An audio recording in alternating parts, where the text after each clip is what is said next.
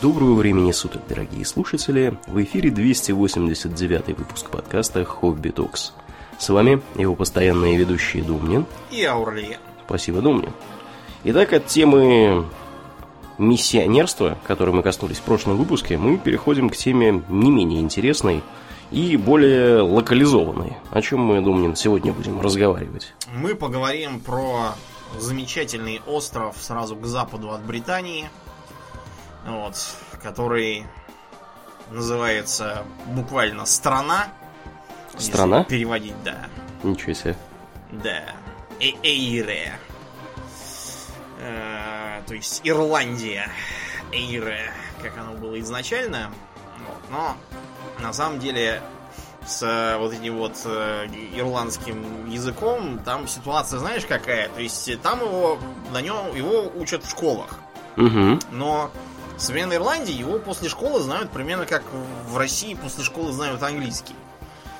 То, То есть, есть я вроде... где-то видел цифру, что треть населения на нем может изъясняться, хоть как-то. Там, да, там есть э, 6, э, 6 графств, где говорят многие как раз на этом, потому что они такие сельские, традиционные.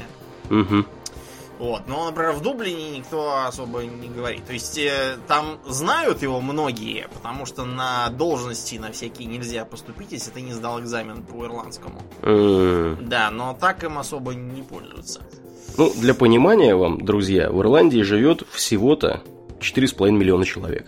Это при Поэтому, том, что да. в мире ирландцев 80 миллионов человек. То есть Ирландия это у них офис, да, как у армян Армения. Да, ну это, это скорее даже как Израиль, скорее получается. То есть, э, да, ну мы объясним, почему так вышло. То есть, ну, вышло примерно потому же, почему и у Израиля. Да, то есть ирландцы такие евреи Британии вышли. А, да, я пообщался с ирландцами для того, чтобы, так сказать, про, пропитаться немножко культурой. Плюс я, я запасся ирландскими напитками. У меня оба производства Гиннесса. Во-первых, это э, ирландский красный эль из Килкенни. На самом деле его бодяжат угу. в Дублине, потому что их перекупила Гиннес, но как бы название и рецептура все равно да, Килкенни.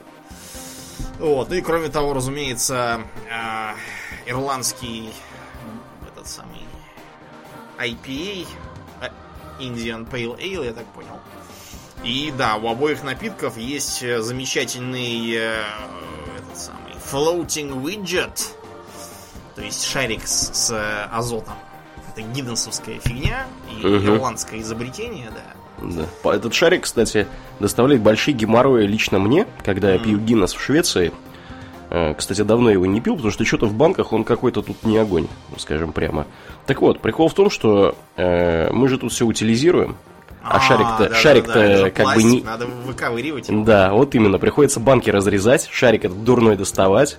В общем, короче, ну, что-то они там не продумали. Утешу, скоро у нас будет примерно то же самое в ближайшие годы, и мы тоже будем разрезать. И спасает нас только то, что у нас все равно все будут пить охота крепкая, в основном, где ничего разрезать не надо. Угу, Балтику девятку.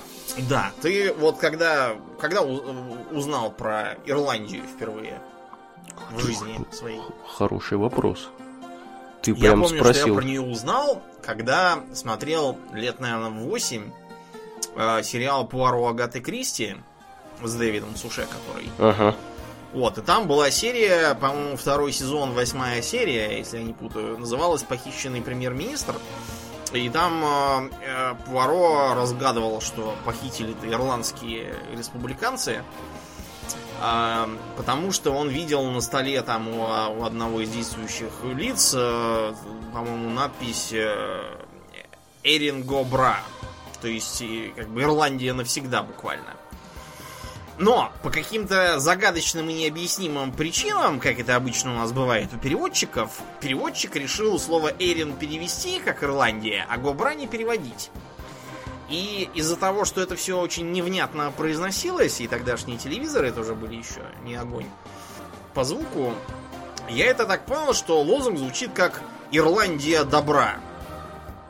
И я подумал, какой классный лозунг. -то. Ирландия, видимо, хорошая страна, раз она да. добра. За все хорошее и против всего плохого. Ирландия.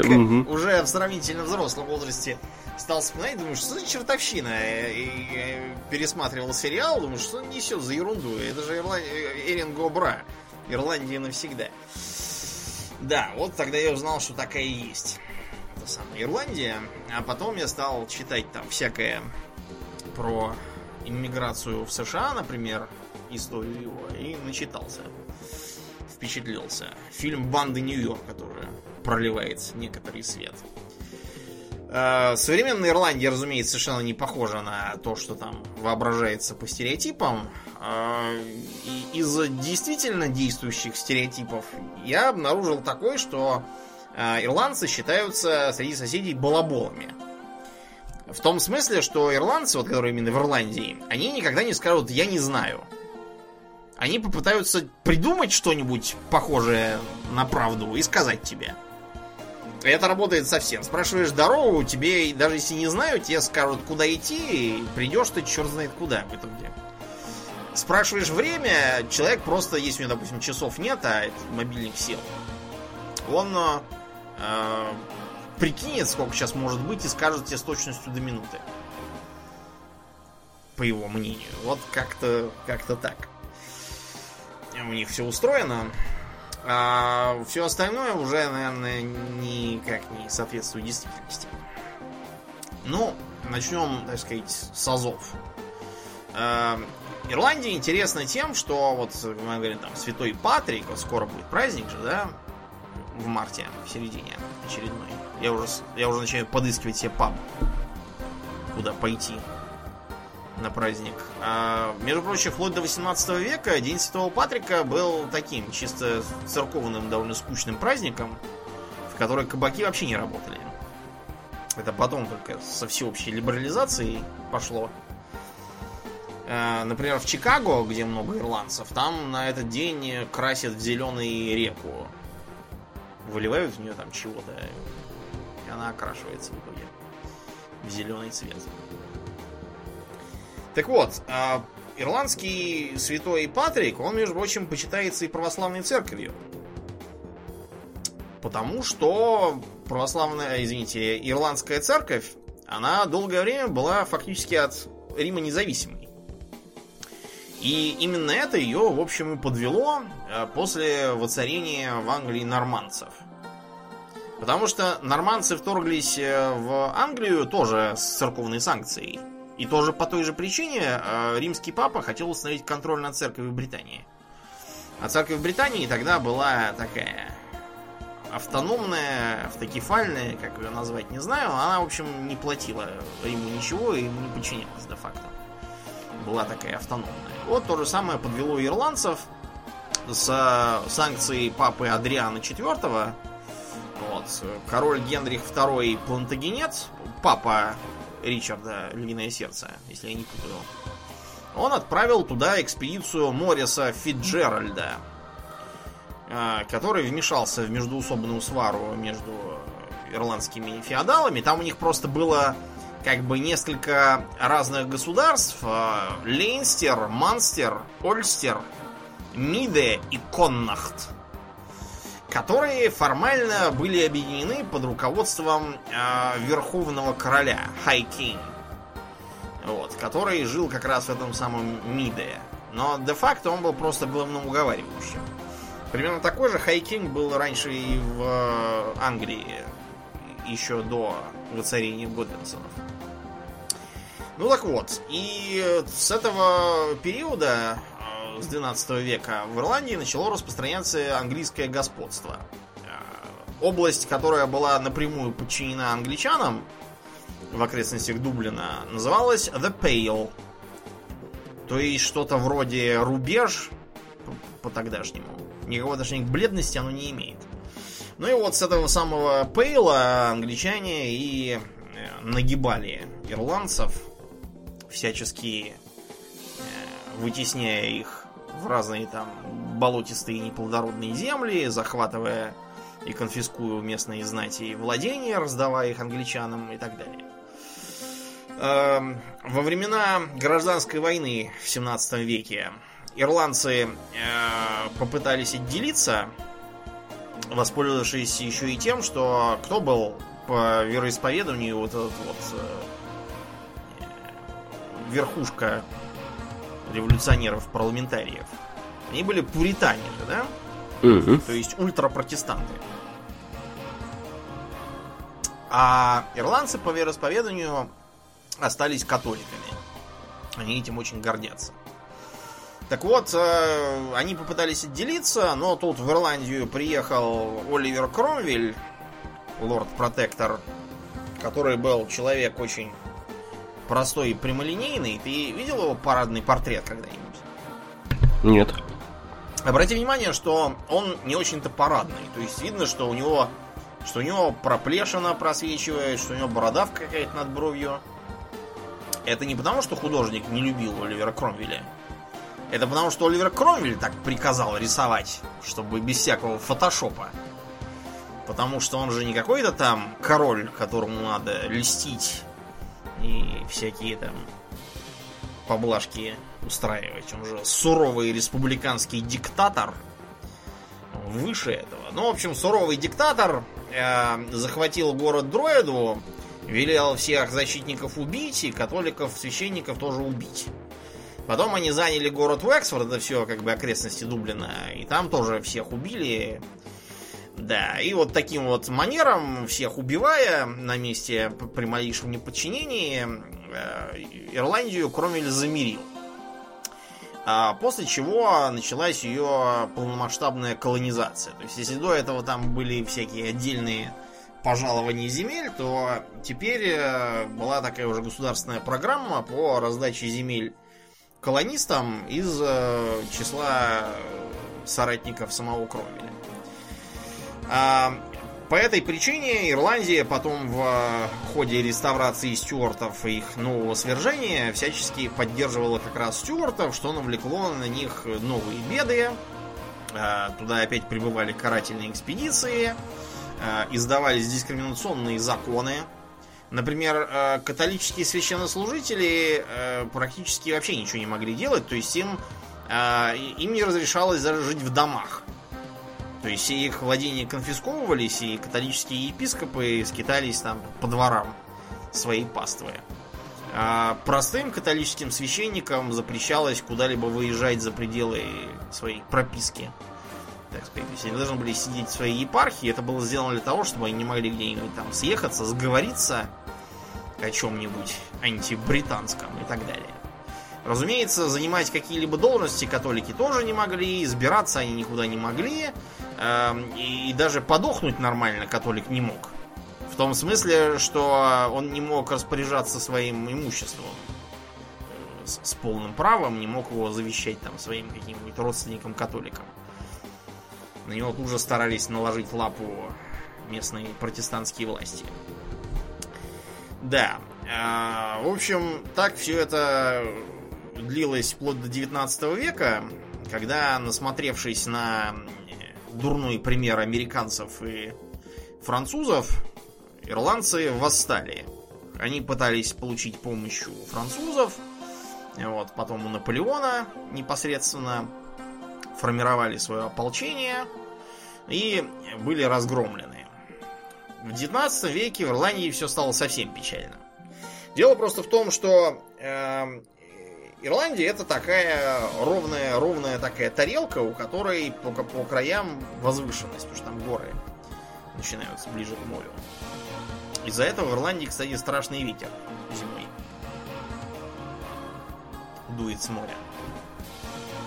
Земля там во многом болотистая, поэтому открытие в Южной Америке картофеля ирландцам очень сильно помогло. Картофель хорош чем?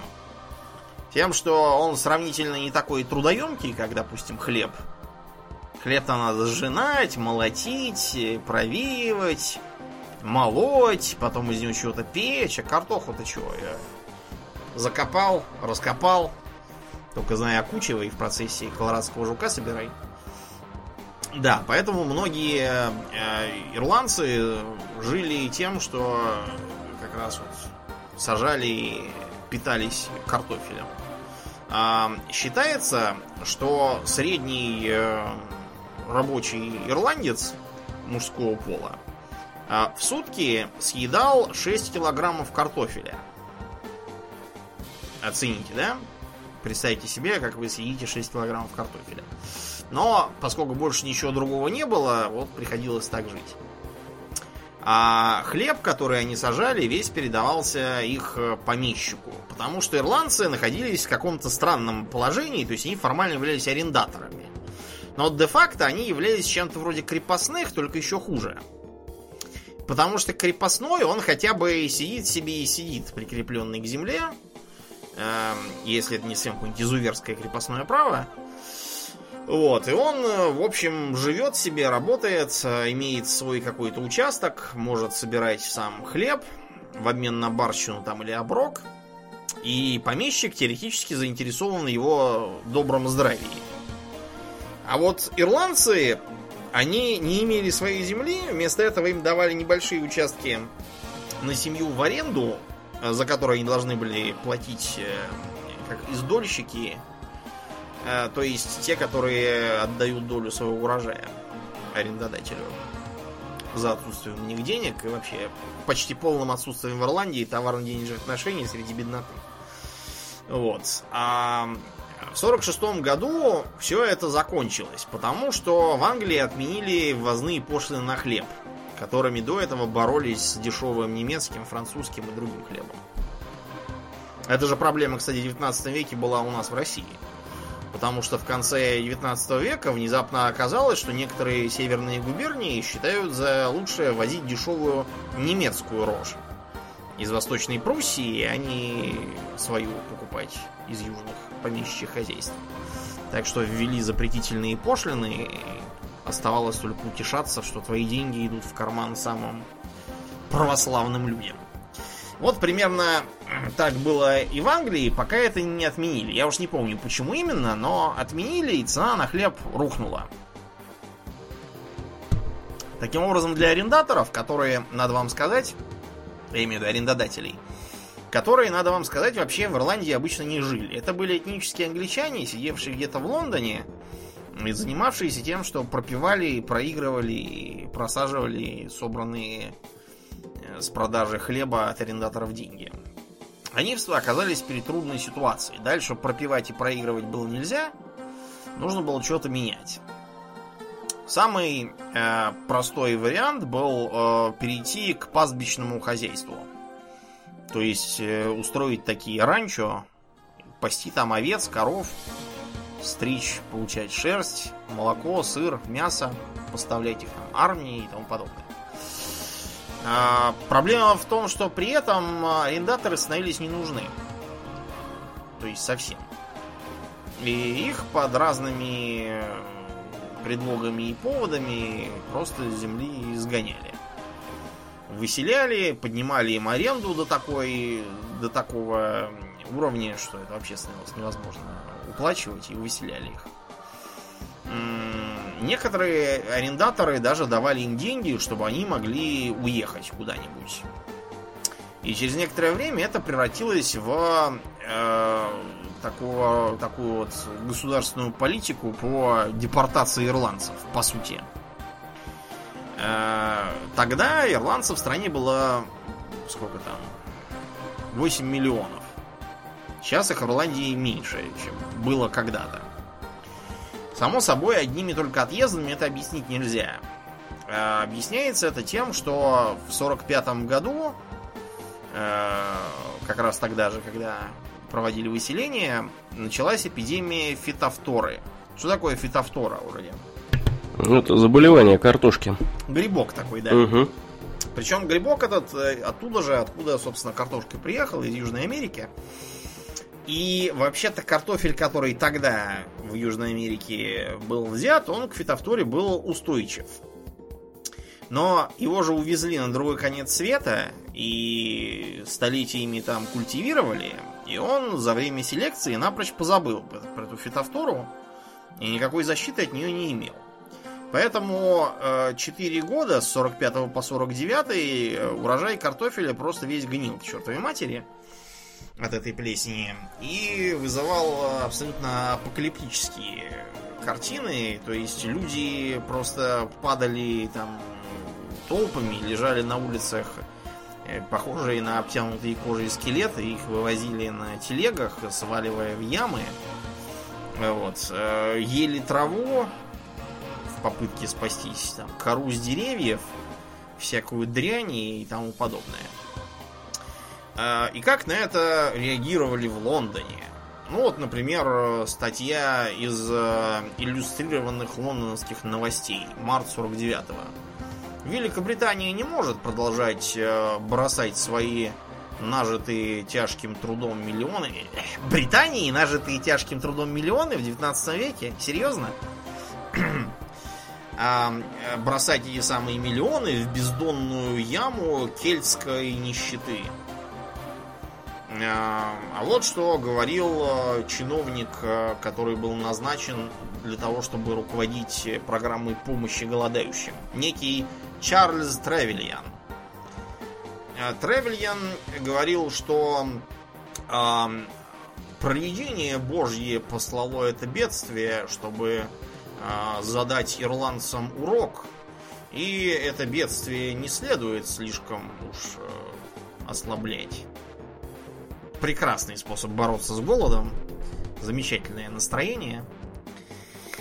Это было вообще э, таким типичным э, восприятием ирландцев. То есть, э, вот, например, в 1860 году писал не какой-нибудь там чиновник, а кембриджский профессор Чарльз Кингсли, историк, который поехал в Ирландию по каким-то своим делам и написано, меня тут преследуют какие-то люди-обезьяны, которых я на протяжении сотен миль этой ужасной страны вижу. А, ужасно видеть белых обезьян. Будь они черными, то было бы еще ничего, но их кожа, а, правда, загорелая от того, что все время на солнце, такая же белая, как и у нас. да. А, сохранилось также высказывание британского премьера Бенджамина Дизраэли, когда его один депутат парламента, ирландец, Дэниел О'Коннелл, очень популярный до сих пор среди ирландцев, который приложил много усилий для того, чтобы отменить дискриминационные законы против католиков. В общем, Дэниел О'Коннелл обозвал Дизраэли, как нетрудно представить, жидом. И Дизраэли парировал, сказав, да, я еврей, а а когда предки э, моего достойного собеседника были дикими варварами на никому неизвестном острове, мои были, э, мои были священниками храма Соломона. Так что с ирландцами, знаете, не очень церемонились тогда.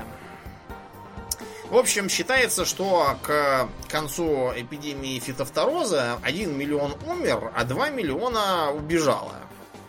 Э, большая часть убежала в США, хотя многие уехали, например, в Ливерпуль, э, некоторые уехали в Уэльс, там, некоторые уехали в Южную Америку даже, например. Вот, так что далеко, далеко их всех занесло. Вот в войне, например, латиноамериканцев за независимость от Испании тоже действовали ирландцы.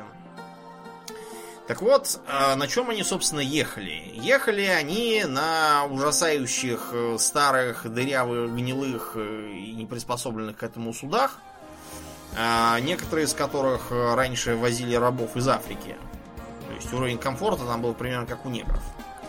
А, считается, что типичный взрослый имел полметра пространства для сна. Ну, то есть там можно было сесть и, вот на эти полметра и сидя спать. И вот, больше ничего не делать.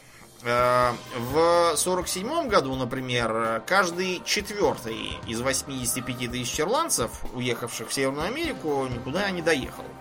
Умер в процессе, умер от болезней, умер от духоты, там был задавлен своими соседями в давке, еще что-нибудь с ним случилось, в общем, не доехал. И отправился на дно морское. А, ирландцы, прибывающие в США, тоже не встречали там большого понимания. Тут, правда, нужно, так сказать, объяснить вот что. А, на момент начала ирландского переселения в городе Бостон жило 100 тысяч человек. И тут в один год приезжает, знаешь, сколько ирландцев? 37 тысяч человек. Ого. Да, и как бы представьте, да, приезжают какие-то непонятные граждане, полгорода э, фактически занимают, э, говорят с каким-то странным акцентом, э, и непонятно, чем они собираются заниматься здесь. Потому что ирландцев набирали на самые самые черные работы, ничего другого не было. То есть они, например, рыли каналы, канавы всякие там для колонизации, э, канализации, извините. А, работали грузчиками, а, работали а, над канализацией, прокладывали рельсы для трамваев и поездов, чистили в домах, работали на текстильных фабриках, кидали навоз на конюшнях, там, помогали в кузницах и так далее. В общем, это все тоже не прибавляло им популярности, потому что местная протестантская беднота воспринимала это как покушение на их рабочие места. Приезжают всякие пришельцы и отнимают у нас хлеб у добрых американцев. Была даже э, создана специальная организация такая,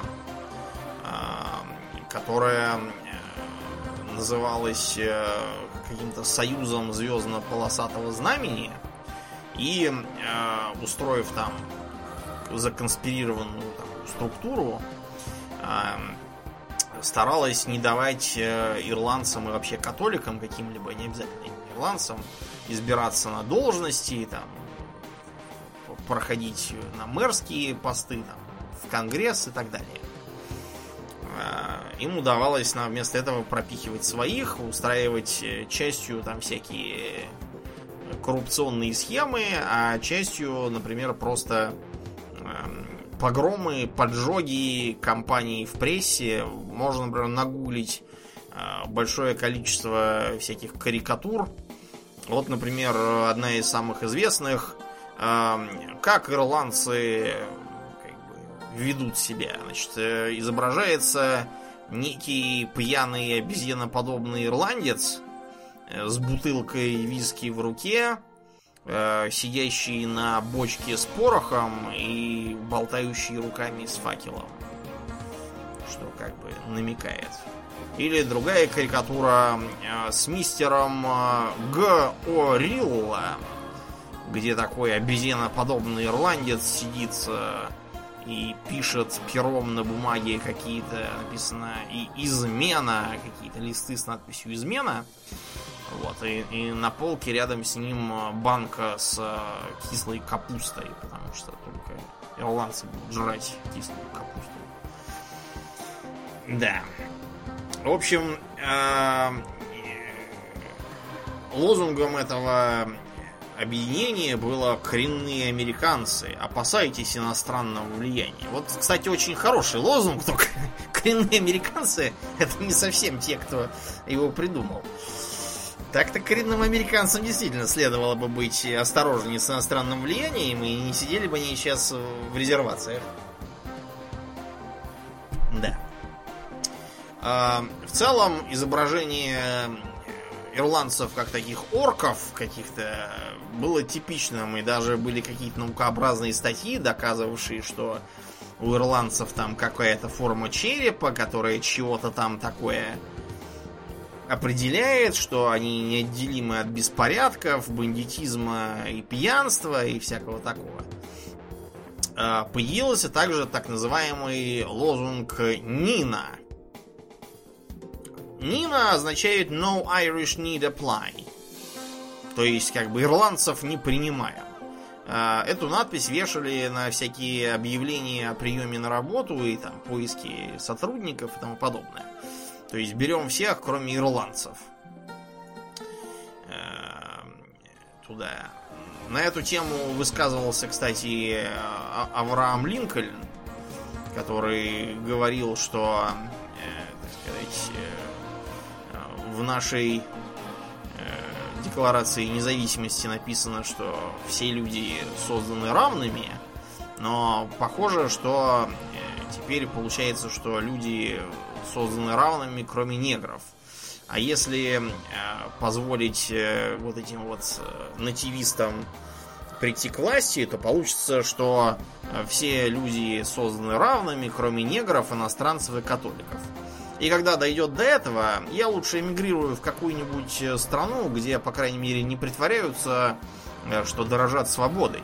Например, в Россию, где деспотизм можно иметь в чистом виде, без всякого лицемерия.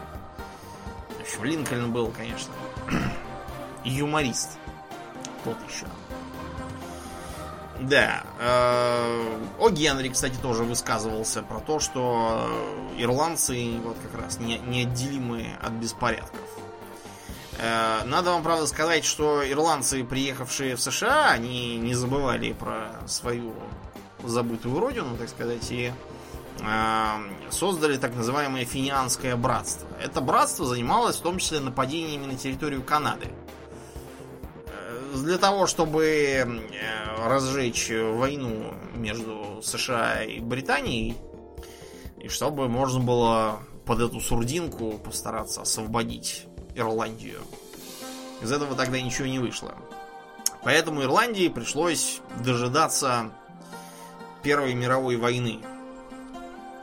В Первую мировую войну э, под давлением недовольных трудящихся британцам пришлось признать автономию Ирландии, но эта автономия должна была э, вступить в силу только после того, как кончится Первая мировая. Из-за справедливых опасений, что между теми, кто обрадуется автономии, и теми, кто скажет, что это преступное соглашательство, тут же начнется резня. И примерно, в общем, так и вышло. Значит, э, в шестнадцатом году э, в Дублине в неделю после Пасхи разгорелось восстание. Восстание это, э, получившее название пасхального, создавалось на... готовилось на немецкие деньги. И оружие они должны были получать с немецких подлодок, но, в общем, ничего там не вышло из этого. Корабль с грузом был замечен британцами и затоплен. А, кроме того, оказалось, что о готовящемся восстании не знает руководство э, Ирландского республиканского братства. Так что в последний момент они про это прознали и запретили своим боевикам в нем участвовать. Таким образом, вместо 12 тысяч человек, на которые рассчитывали лидеры восстания, оказалось только две. А, им все равно удалось занять Дублин и даже стреляться с британцами, которым пришлось спешно э, импровизировать и на коленке мастерить бронетехнику. Знаешь, из чего они сделали броневик в Дублине? Из чего? Из бака для пива с завода Гиннес. Неплохо. Установили его на грузовик, провертели в нем дырки вместо бойниц. И получился такой вот пивной броневик. Так что ему удалось подавить э, восстание, его лидеры сдались и были в основном повешены. А, кроме того, кстати, на территории Ирландии тогда же, в 19 году, образовался советский лимерик. Это, да, вы будете смеяться, но это было такое вот советское государственное образование. Она, правда, э, просуществовала, по-моему, меньше недели реально. А, тем не менее, война за независимость Ирландии все равно разгорелась, э, и как раз тогда на первую, на первые, так сказать, роли вышла ирландская республиканская армия. Ира, которую, да, полоскали последние, не знаю, сколько десятилетий, как террористов в новостях. Сейчас, правда, притихло уже. Война, э, которая велась как бы под, э, под руководством э, парламента, созданного так называемого Дойл Эрен, на деле э, велась партизанскими совершенно методами, потому что представить себе, что парламент, чинно заседающий где-то там в окрестностях Дублина, может руководить э, огромным количеством вооруженных группировок, э, принадлежащих к разным шайкам, это, знаете, очень благодушно получается. Э, восстание велось э, при поддержке, кстати, соотечественников из США. И одержала победу она, в общем, только благодаря общей усталости Британии от войны и кризиса в экономике и прочих там проблем. Дело просто в том, что а, под, конец, под конец восстания у Ирландской республиканской армии, по крайней мере, по мнению руководителя Майкла Коллинза, тогдашнего, оставалось патронов на три месяца борьбы. А, оружия практически не было, по крайней мере, сколь-нибудь современного. Они уже готовились переходить на всякие старинные э, берданки и чего там еще у них было. Так что э, был подписан договор 21 года, по которому Ирландии был дарован статус доминиона, такой же, как, например, Австралии. Или тогдашнему Южноафриканскому союзу. Парламент их признавался как отдельный, они могли сформировать свое правительство, и все, что от них, в общем-то, требовалось, это две вещи. Первое, признавать английского монарха своим – и давать ему клятву верности в лице генерал-губернатора назначаемого. А с другой стороны, предоставить британскому флоту несколько военно-морских баз на юге. Ну и, кроме того, Северная Ирландия. Почему Аурлену именно Северная Ирландия сейчас является частью Великобритании, а остальная Ирландия сама по себе? Ну почему? Дело просто в том, что именно вот эту участок Северной Ирландии, особенно ее восточную часть, э, британская администрация э, понавезла большое количество этнических англичан и распространяла там протестантизм. По этой причине в том же Ольстере много протестантов наблюдается. Они такие более, более приверженные британской власти, чем идеи Единой Ирландии. Так что э, Северная Ирландия в составе Антрима, Армы, Дауна, Фермана, Лондондерри и Тирана должна была остаться британцев. Когда Майкл Коллинз подписывал эту бумагу, он сказал, я подписываю свой смертный приговор. И он не ошибся, потому что довольно скоро на него устроили засаду недовольные и убили его. Э, те, кто был недоволен, э, группировались под руководством Шинфейн партии во главе с Иманом де Валера. Иман де Валера был гораздо более радикальным, чем Майкл Коллинз. Вот. И по этой причине отказался э, занимать место министра, которого ему предложили в новом правительстве. Э, фактически ирландская республиканская армия разделилась на тех, кто примкнул к новой, как бы, э, ирландской армии, и на тех, кто решил бороться до конца за республиканские идеалы, чтобы никакого там доминиона, никакого английского монарха и, разумеется, никакой Северной Ирландии. Да, таким образом разгорелась гражданская война, которая длилась весь 22 и большую часть 23 года, э, включала в себе большое количество разных провокаций с попытками втянуть в войну Британию. Ну, в общем, при поддержке британцев национальная армия, которая поддерживала правительство, одержала победу. И между Ирландской республиканской армией и правительством был подписан мир – Э, следующие десятилетия все было сравнительно мирно, пока в 60-х годах не обострилось положение в Северной Ирландии, куда Ира перенесла свою, так сказать, центр своей активности. Э, дело просто в том, что э, местные католики в Ольстере были очень недовольны э, нечестными с их точки зрения э, действиями администрации, которая оказывала предпочтение протестантам. Даже в тех местах, где юнионистов было меньшинство, они все равно умудрялись создать большинство в местных советах. Это делалось путем так называемого gerrymanderinga. Gerrymandering это такая э, мошенническая практика, распространенная в Британии по сей день, кстати. И не только там, в Штатах тоже. Ну да. Это вообще такая англосаксонская фигня. Которая заключается в том, что э, избирательные участки нарезаются таким образом, чтобы создать э, формальное большинство в каждом из этих участков среди нужной нам группы лиц, сторонников наших взглядов. То есть, э, представьте себе, допустим, город, имеющий квадратную форму. Если его поделить крест-накрест на 4 избирательных участка, то в них во всех получат э, большинство, допустим, католики. А, потому что протестанты исторически живут в центре города. А вот если мы э, сделаем так, чтобы э, участки были не квадратными ровно, а э, так, чтобы окраины отдельно, центр отдельно, то у нас получится, по крайней мере, э, один участок, где протестантов у нас большинство. Вот это вот жульничество как раз, как э, объясняли недовольные, и приводило к власти юнионистов.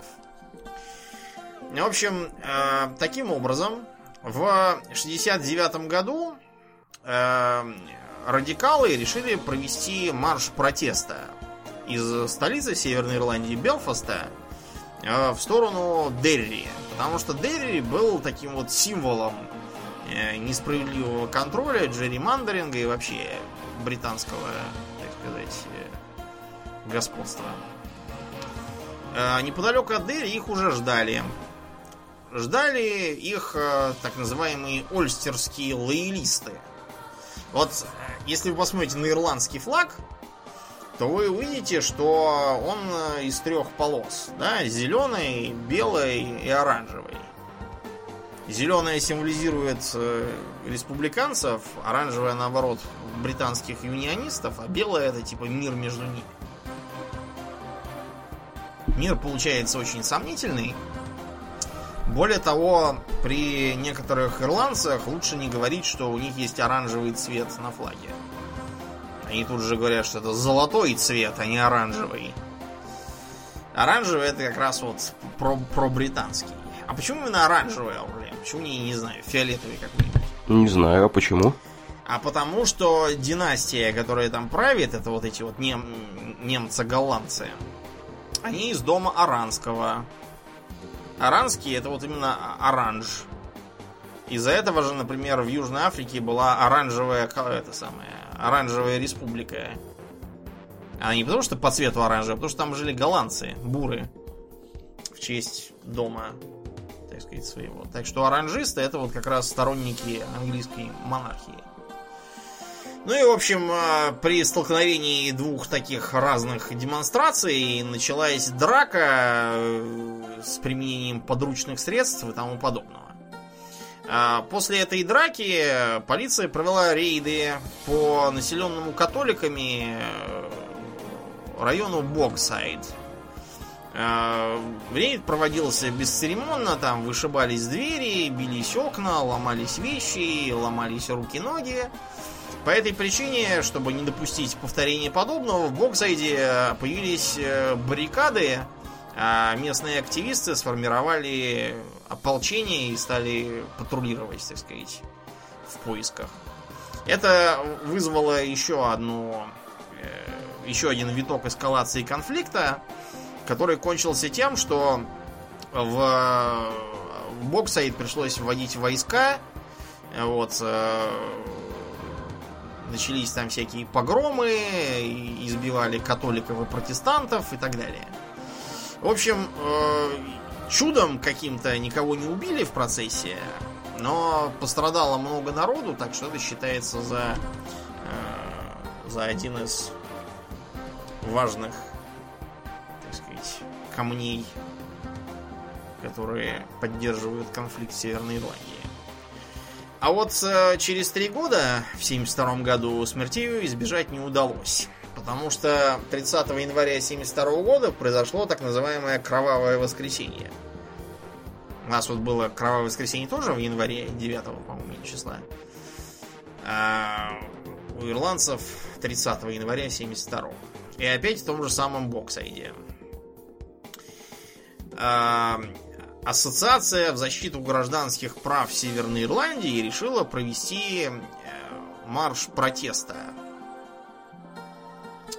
В том числе, кстати, чтобы помянуть то, что происходило в 69 году. Предполагалось, что они должны были э, выдвинуться в центр города, где митинговать с участием депутатов. Э, демонстрантов было от 10 до 15 тысяч. Э, и когда они шли, они обнаружили, что дорогу им перегораживают БТРы, рядом с которыми стоят солдаты Э, из первого батальона парашютного полка Великобритании. Они же просто парас, как их называют в Ирландии. Дальше, что было, мнения разнятся. Британские власти говорили, что протестующие тут же стали кидаться камнями и чуть ли там зубами грызть этих парашютистов. А, и те стреляли в воздух, потом стреляли резиновыми пулями, потом только начали стрелять боевыми патронами. А ирландцы доказывают, что они были преисполнены кротости и смирения, а зверообразные британцы сразу их стали расстреливать боевыми. В общем, э, предполагалось, что будут проведены аресты, и таким образом эту манифестацию удастся подавить. Но из-за того, что все очень быстро скатилось к бойне, э, следующим эпизодом стала демонстрация в Лондоне, где всячески поносили действия армии, э, ругали британское правительство, требовали отставки премьер-министра Хита, вот, еще там чего-то хотели. В общем, все это э, привело к дальнейшей эскалации конфликта с участием Ирландской республиканской армии, э, который длился следующие 20 лет и закончился, как считается, только в 98 году. Происходили взрывы, нападения на э, полицейских британских, взаимные акции устрашения между ирландскими республиканцами и так называемыми ольстерскими добровольцами. Они тоже считаются за террористов, кстати, теперь по британским порядкам. Производили взрывы, налеты на квартиры, э, уничтожение всяких там мест сбора противника, Э, применялись минометы самодельные, так называемые Barrack Busters. Это самодельный миномет, который использовался для обстрела казарм британских полицейских и военных. Э, дело доходило даже до того, что в Лондоне э, по зданию парламента был произведен выстрел из советского гранатомета. Все это, разумеется, подпитывалось как э, ирландской мафией США, так и самыми разными другими группами. Например, активное участие э, принимала Ливия, тогда еще молодого полковника Каддафи, который рвался поддерживать возможных революционеров. Поставлял им автоматы Калашникова, взрывчатку и тому подобное. Гранатометы тоже.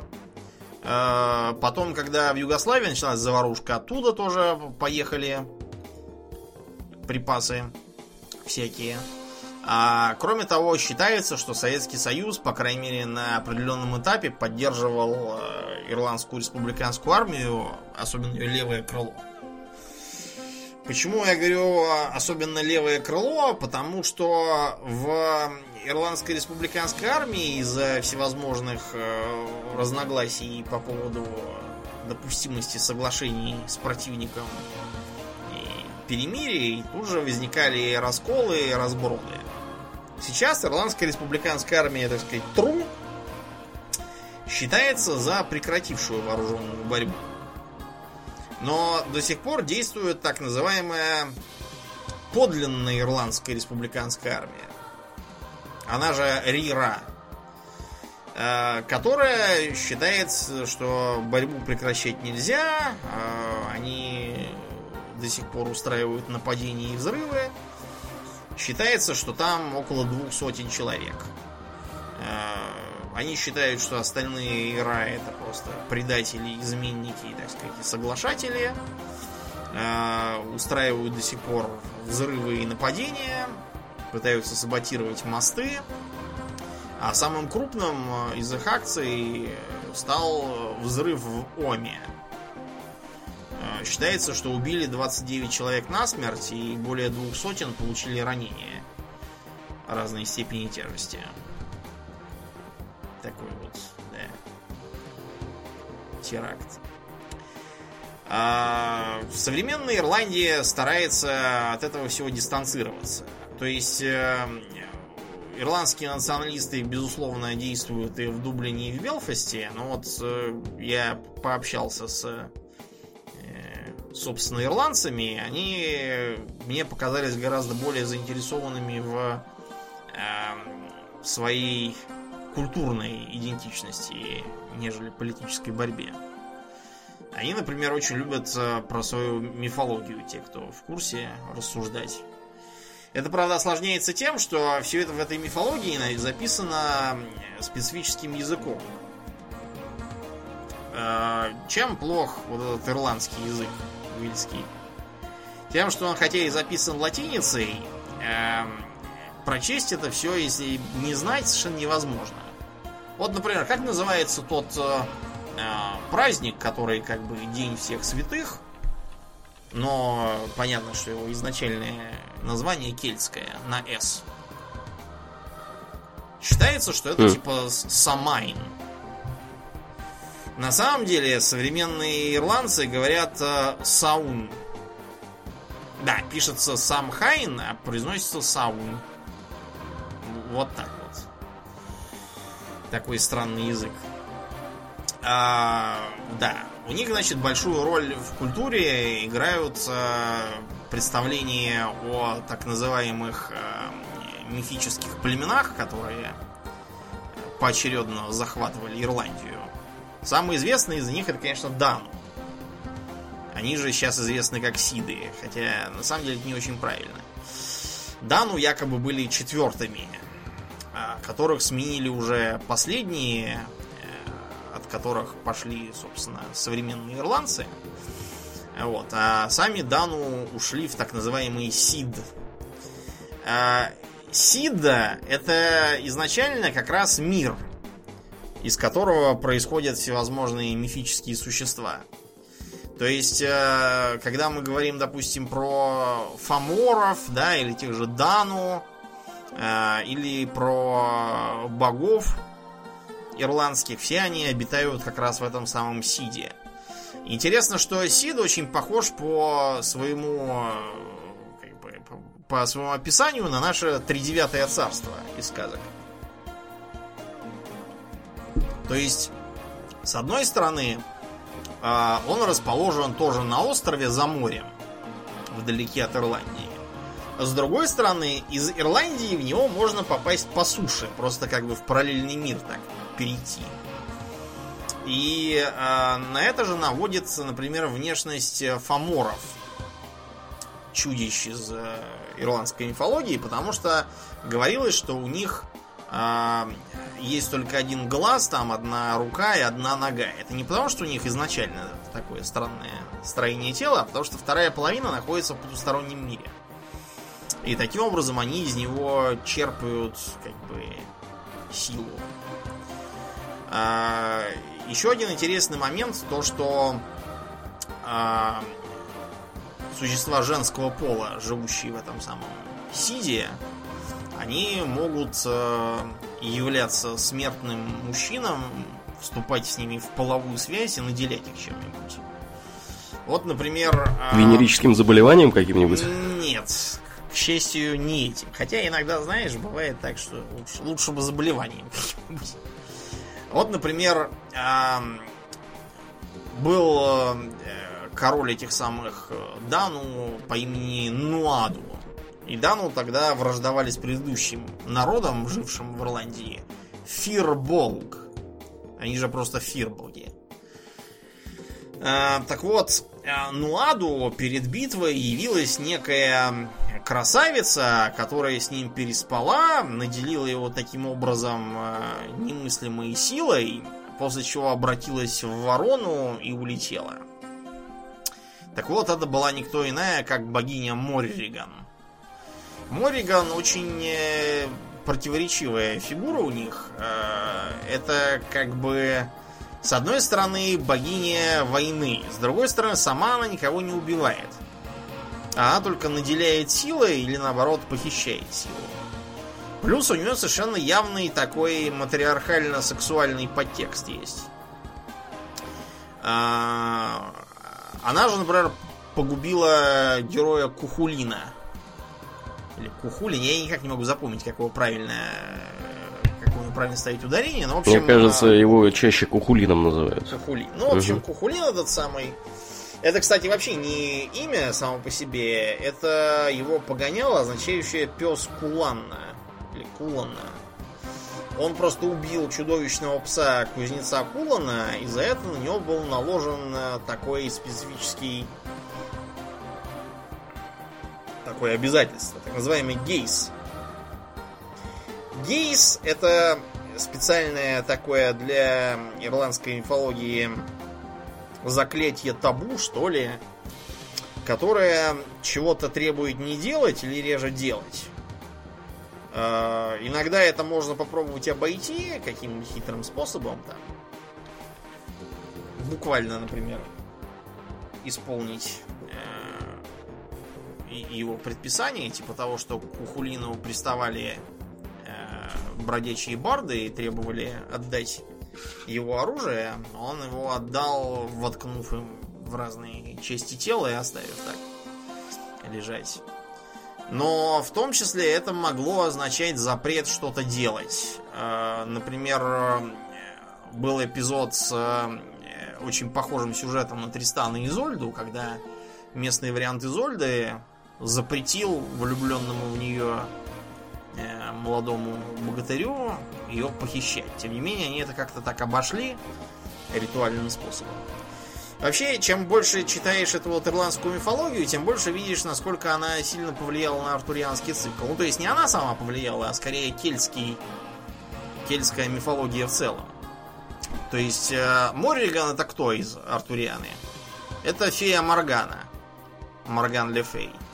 Которая тоже такая довольно опасная, зловредная колдунья. А, Потом про того же самого Кухулина есть миф о том, что его вызвал на специфический поединок э, другой какой-то богатырь, предложив обменяться ударами. И первым должен был бить Кухулин. Тот ему снес голову, но противник голову поднял и приставил обратно. После чего Кухулин, э, поняв, что имеет дело с колдовством, решил, что отступать от своего слова все равно нельзя, и положил голову на плаху. После чего ему сказали, что это была просто такая проверка на вшивость, и он его прошел. Точно такой же сюжет есть про сэра Гавейна и Зеленого рыцаря. А, кроме того, вот этот вот мотив, а, когда Мордреда называют сыном короля Артура. Неизвестно, было оно изначально это или потом притащили, но тут совершенно явный тоже эм, совершенно явное влияние мифа о Кухулине. То есть э, там был такой у него тоже сын от воительницы Айфи, которого он убил. Правда, он не знал, что это его сын, так что это, это никак что, сынку, помогли тебе твои фаморы какие-нибудь? Это такой же сюжет, как, например, с э, иранским богатырем Рустамом. То есть убийство незнакомого сына. Да, так что интересная очень мифология. Надо будет как-нибудь про нее отдельно поговорить. потому что там, там много всего. Я даже помню, смотрел маленьким э, мультфильм, снятый совместно с Советским Союзом, и то ли Британией, то ли Ирландией, то ли еще кем-то. Я, наверное, тогда впервые понял, что такое фэнтези. Ну ладно, достаточно, наверное, на сегодня. Будем заканчивать. Да, будем закругляться. Мы в этот раз без после шоу, потому что, я думаю, да, вы слышите по голосу, что происходит, да. А, все больше отмалчивается. Да, да, да, да, да. Поэтому, если вы вдруг будете слышать какие-то странные щелчки, это я тут кнопку зажимаю, когда Домнин меня что-то спрашивает. Отжимаю, точнее. А, я напоминаю, дорогие друзья, что вы слушали 289 выпуск подкаста Хобби Токс. А, с вами были его постоянные бессменные ведущие Домнин и Аурли. Спасибо, Домнин. Всего хорошего, друзья. Пока.